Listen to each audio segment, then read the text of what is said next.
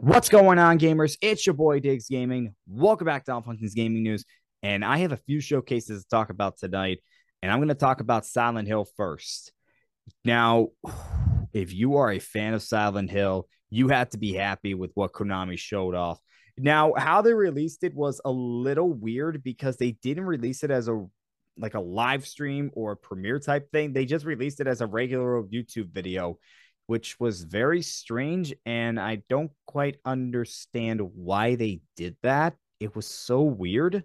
Now, the big one is Silent Hill 2 Remake, and rightfully so.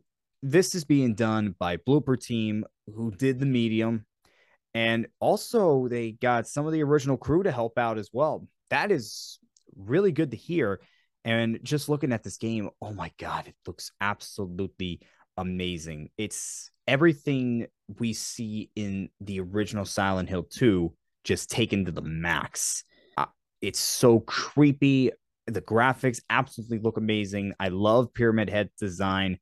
Yeah, this looks like it is going to be a good one. It really does. Now, there is PlayStation exclusivity when it first launches. It's also launching on PC. That's a little disappointing for gamers that play on Xbox, but I mean, you really have to be excited for this if you are a fan of Silent Hill, if you played Silent Hill 2 on the PlayStation 2, Xbox. Now, Silent Hill 2 remake was the big one, but there was some other stuff that was shown off. We are getting a new Silent Hill movie with the director of the original movie, uh, Christoph Hans, I believe that's his name. I'm hoping I said that right. And he's going to be returning as the director for this new movie, which is taking inspiration from Silent Hill 2. So yeah, that is pretty interesting. And I mean, we'll see what happens. Uh, I mean, we all know the track record with video game movies, how they don't really live up to expectation. And then we have this immersive project called Silent Hill Ascension, and it's being done by a few developers. We have Bad Robot, Behaviour Interactive, Genvid Technologies, and DJ2. So weird because I just don't really know how to explain this. It's it just seems like it's a game where you're working with your friends and you pretty much dictate what's going on in the story. That's what I took away from this. It looks like a very ambitious project. I just don't know if it's going to work out. I'll be honest. I I I just do not know.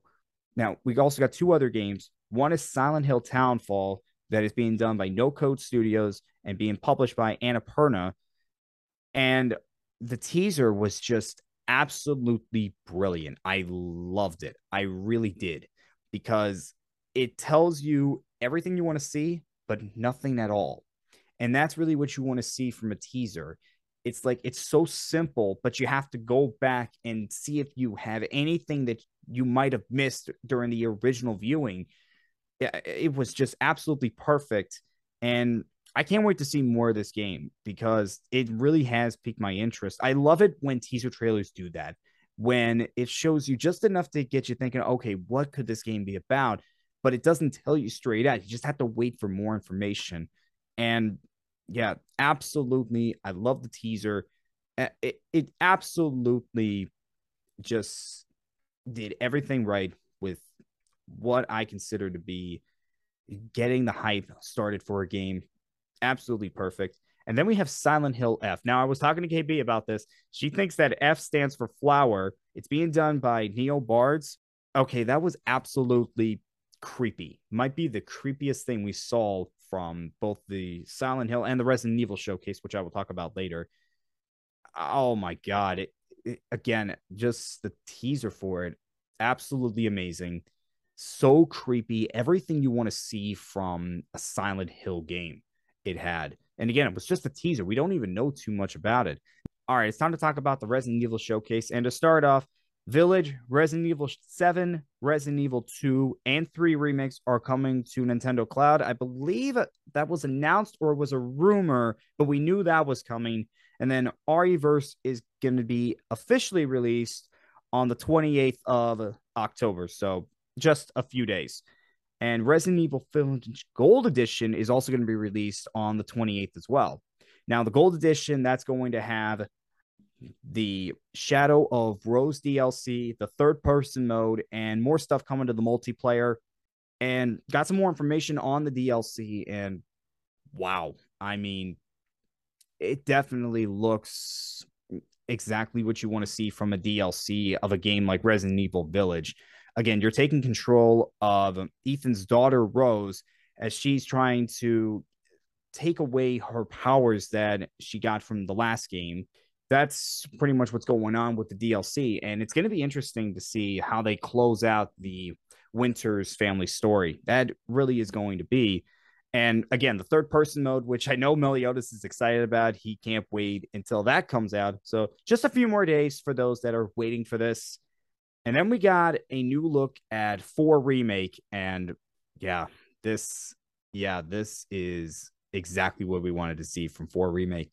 Now, it does look like some aspects from the game have changed. It looks like, you know, some scenes that we might have been used to looks like they were changed, like the opening scene with the first the first creature reveal scene. And yeah, this definitely looks absolutely amazing. It looks absolutely scary. And what's interesting is we got to see more of the combat, and it looks like they've really expanded on what Leon can do from the original game. One thing is when you're going up against what's his name, Dr. Salvatore, the guy with the chainsaw, you can actually deflect the chainsaw. You couldn't deflect the chainsaw in the other game. You had to duck out of the way or else you were going to get your head chopped off. Now you can actually go up against the chainsaw and defend yourself from it, which absolutely I love that. And then we also got looks at Ada. We got looks at some of the bosses. We got look at Ashley. We got a look at Luis. This game is coming together really nicely. It it absolutely is. And I might be picking up this game. I'm not a horror fan game, but you know, at some point I gotta dip my hand in the Resident Evil series. And 4 Remake looks like it's gonna be the perfect game to do that. All right, done with the showcases. Now we're gonna talk about the weird controversy that was going on with Bayonetta 3. Now, Bayonetta's original voice actor, Hellena Taylor, was in negotiation to return as a character for Bayonetta 3, but negotiations fell off and Jennifer Hale uh, took over the role. Now, that's all well and fine. We've seen this happen before. It's disappointing because she was she was the voice of Bayonetta. But then she released this video telling fans to boycott the game because she was only offered $4,000 to voice the character. That was interesting and it brought up a conversation about how much voice actors are really paid uh, in the industry. But then we got word from Bloomberg that that was not the case, that Platinum Games was actually going to be paying between 3000 and 4000 per session. There were going to be five sessions and not for the whole game. Taylor then asked for a six figure sum, and Platinum Games declined that. But Taylor is sticking to her original version of sticking to her version of the story. Now, what makes this rather interesting is the fact is we don't know what Jennifer Hale is being paid. We we don't because she has a non-disclosure agreement and she released a statement talking about you know how she can't really reveal that. Again it's a non-disclosure agreement. She's under contract. You can't really talk about that. Of course platinum is sticking to their version of the story where it was not 4000 for the whole game where she was going to be paid per session. And really you don't know who to believe on this. And it's unbelievable how this story just has gotten some twists and turns to it this really is a crazy one if I'm being honest. You never really know what happens behind the scenes with a video game. And this is just one of the cases where you have a, voice actor who was in negotiation to return and negotiations fell apart and then went public with this and then the company that's making the game fires back it's interesting and really uh, look into what can ha- how dark this industry can be. Just not just the video game industry but just the in- entertainment industry as a whole. I mean it can be a dark place sometimes and it can get ugly. Next up, Todd Howard reveals that Starfield has over 250,000 lines of dialogue. Now, that's big because Elder Scrolls V Skyrim had over 60,000 and Fallout 4 had over 111,000. That's a lot of lines of dialogue that Howard has revealed for Starfield. And again, I've talked about Starfield before in the past. There is a lot of things that need to be worked on with this game when we saw the gameplay reveal. And it's it's big for Bethesda because you're coming off Fallout 76 that really set you back. Just got bought by Microsoft. Deathloop and Ghostwire Tokyo, those two games were PlayStation when they first came out. This is the really the first game that is going to set the tone for Xbox having Bethesda. This is really going to set the tone. And they have to get this game right. And I'm still concerned about this game. I still am. And when you have that many lines of dialogue, you really do get a sense of how big this game is. As Todd Howard has revealed, you're going to visit, I think he said over a thousand planets, or there's going to be over a thousand planets to explore in Starfield. And I know people don't like hearing this, but it does sound a lot like No Man's Sky. I know people say, well, it's pretty different from No Man's Sky, but it does sound a lot like what we heard about No Man's Sky. I'm, I'm going to be honest. We need to see more of this game and really get a sense of how it's going to perform. Next up, Rayman Together on Twitter revealed that on August 2nd of this year, the Rayman trademark was officially registered. So, does that mean we're going to see some more Rayman coming up soon? We could. Remember, you can't file a trademark unless you're doing something with it. That's really how we figured out that there was something going on with both Crash and Spyro because the trademark kept getting renewed you can only renew a trademark i believe it's it's either four or five times before you have to show that you are doing something with the the property. And if you're filing the trademark it means you definitely want to do something with this and you really have to do something with it. And with the rayman trademark officially registered looks like ubisoft is going to return to the world of rayman sooner than we think. Next up a developer over at the indie studio Bossa Ian McClure has gone on record of saying that the Series S is holding back the next generation of consoles and that developers have been in meetings trying to get the Series S launch requirements dropped. He also went on to say that studios have been through one development cycle where Series S turned out to be basically a problem around the neck of production. And now games are firmly being developed with new consoles in mind. Teams do not want to repeat the process this was a response on Twitter where people were talking about the Series S. And now, when the Series S was announced, we knew it was going to be a less powerful console than the Series X and the PlayStation 5. It's an entry level console, as Xbox puts it. And there's been this debate of whether the Series S has been holding consoles back. And now we're hearing from a developer, one developer saying that it is holding games back and that developers want the launch requirements out of it there is going to be a debate on this. There will be a debate on this because you could see how, well, if it's not as powerful, you have to make sure that a game is going to run on it properly. And you do, you have to make sure a game is going to run on the Series S. You have to turn or make a game with the less powerful console with the mo- with the least powerful console in mind. And if that's the case, then maybe the Series S is holding games back. However, there are people that say, well, it doesn't really hinder uh, the video game process or uh, developing a video game. And I don't know what to believe on that. I you really need to see more evidence either one way or another. But yeah, it really got into this debate. And then really what we started talking about, what it I don't know if it led to this or what, but a Plague Tale Requiem and Gotham Knights, when they came out, it was announced that they were going to be running at 30 frames per second with no performance mode. So there was no way to get up to 60 frames per second.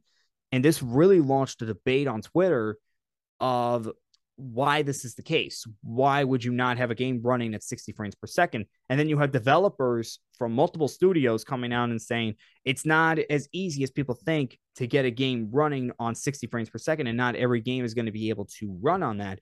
And then I was also uh, watching Mystic's channel when he was doing his Let's Talk PlayStation News with this uh, debate in mind. And he brought up a really good point that to get a game fully running, developers might go away with some frame rate and knock down the frame rate just to make sure the game is running as well as it can. And again, it's just it's just something where maybe not all games are going to be able to run on 60 frames per second. And I understand the argument with, well, it's a new generation of consoles. They're more powerful. Why wouldn't you have games running at 60 frames per second? It just doesn't make sense. I understand that argument, but we don't know what happens with video game development. We're not video game developers and we can't know what's going on there. That's that's really the problem. We just don't know what goes on when you're developing a video game.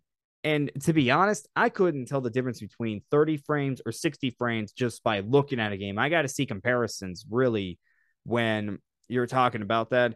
I can never tell the difference. If a game is running fine, I'm going to play it that's that's just my thing. I really don't care about frame rates because I really don't notice them. But I know people that uh, really the frame rate is a big deal. And there are people that have said they're not going to buy these games if it, they're only running at 30 frames per second. I understand that. But again, we just don't know what goes on in the video game making process. We really don't. So we can't really say that it's lazy or it's a bad look if a game is not running at 60 frames per second. Next up, the DualSense Edge is coming out on January 26th. Pre orders go live on the 25th of October, so in just two days at the time of this recording. And we finally got to look at the price. It is going to cost 199 so $200 for the DualSense Edge. And yeah, people were laughing at PlayStation because, of course, the Xbox Elite controller, I believe it's like $179.99, is cheaper than this one. And I have seen the debate about the two back buttons.